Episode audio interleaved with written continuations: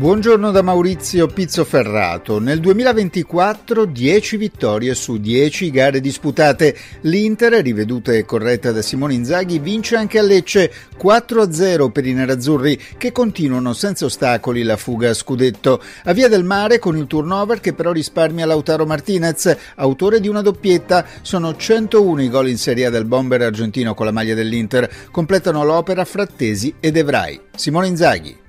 L'obiettivo è quello di continuare a vincere cercando di non perdere giocatori perché stasera non ne avevamo sei disponibili e quindi bisognerà essere bravi nei recuperi, nelle energie. Chiaramente doseremo le energie ma non doseremo senz'altro eh, la fatica. La capolista, una partita in meno, ha 9 punti di vantaggio sulla Juventus che allo stadium supera l'ultimo respiro un bel frosinone ma anche ingenuo. Finisce 3-2 per i bianconeri con doppietta di Vlaovic e sigillo di Rugani al 95esimo.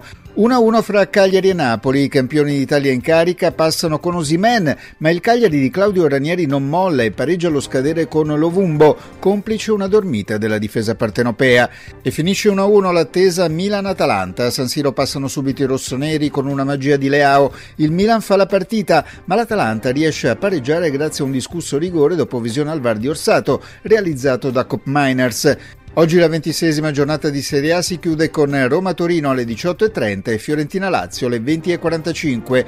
Intanto è terminata ieri 0-0 Modena-Spezia, posticipo di Serie B e il torneo cadetto torna domani con sette gare valide per il ventisettesimo turno. Il Liverpool conquista la Carabao Cup, la Coppa di Lega inglese. Nella finale disputata ieri a Wembley, i Reds di Jurgen Klopp hanno battuto il Chelsea per 1-0 con rete di Van Dijk al tredicesimo del secondo tempo supplementare. I primi 90 minuti erano terminati sullo 0-0. Votiamo pagina, l'Italia del rugby sfiora l'impresa nella terza gara del Sei Nazioni. A Lille gli azzurri hanno pareggiato 13 13 con la Francia. Vittoria sfumata per un palo colpito sul piazzato a tempo scaduto da Paolo Garbisi. Infine il basket, dopo il successo di Pesaro contro la Turchia, l'Italia di Gianmarco Pozzecco prevale anche nella seconda gara valida per le qualificazioni europee.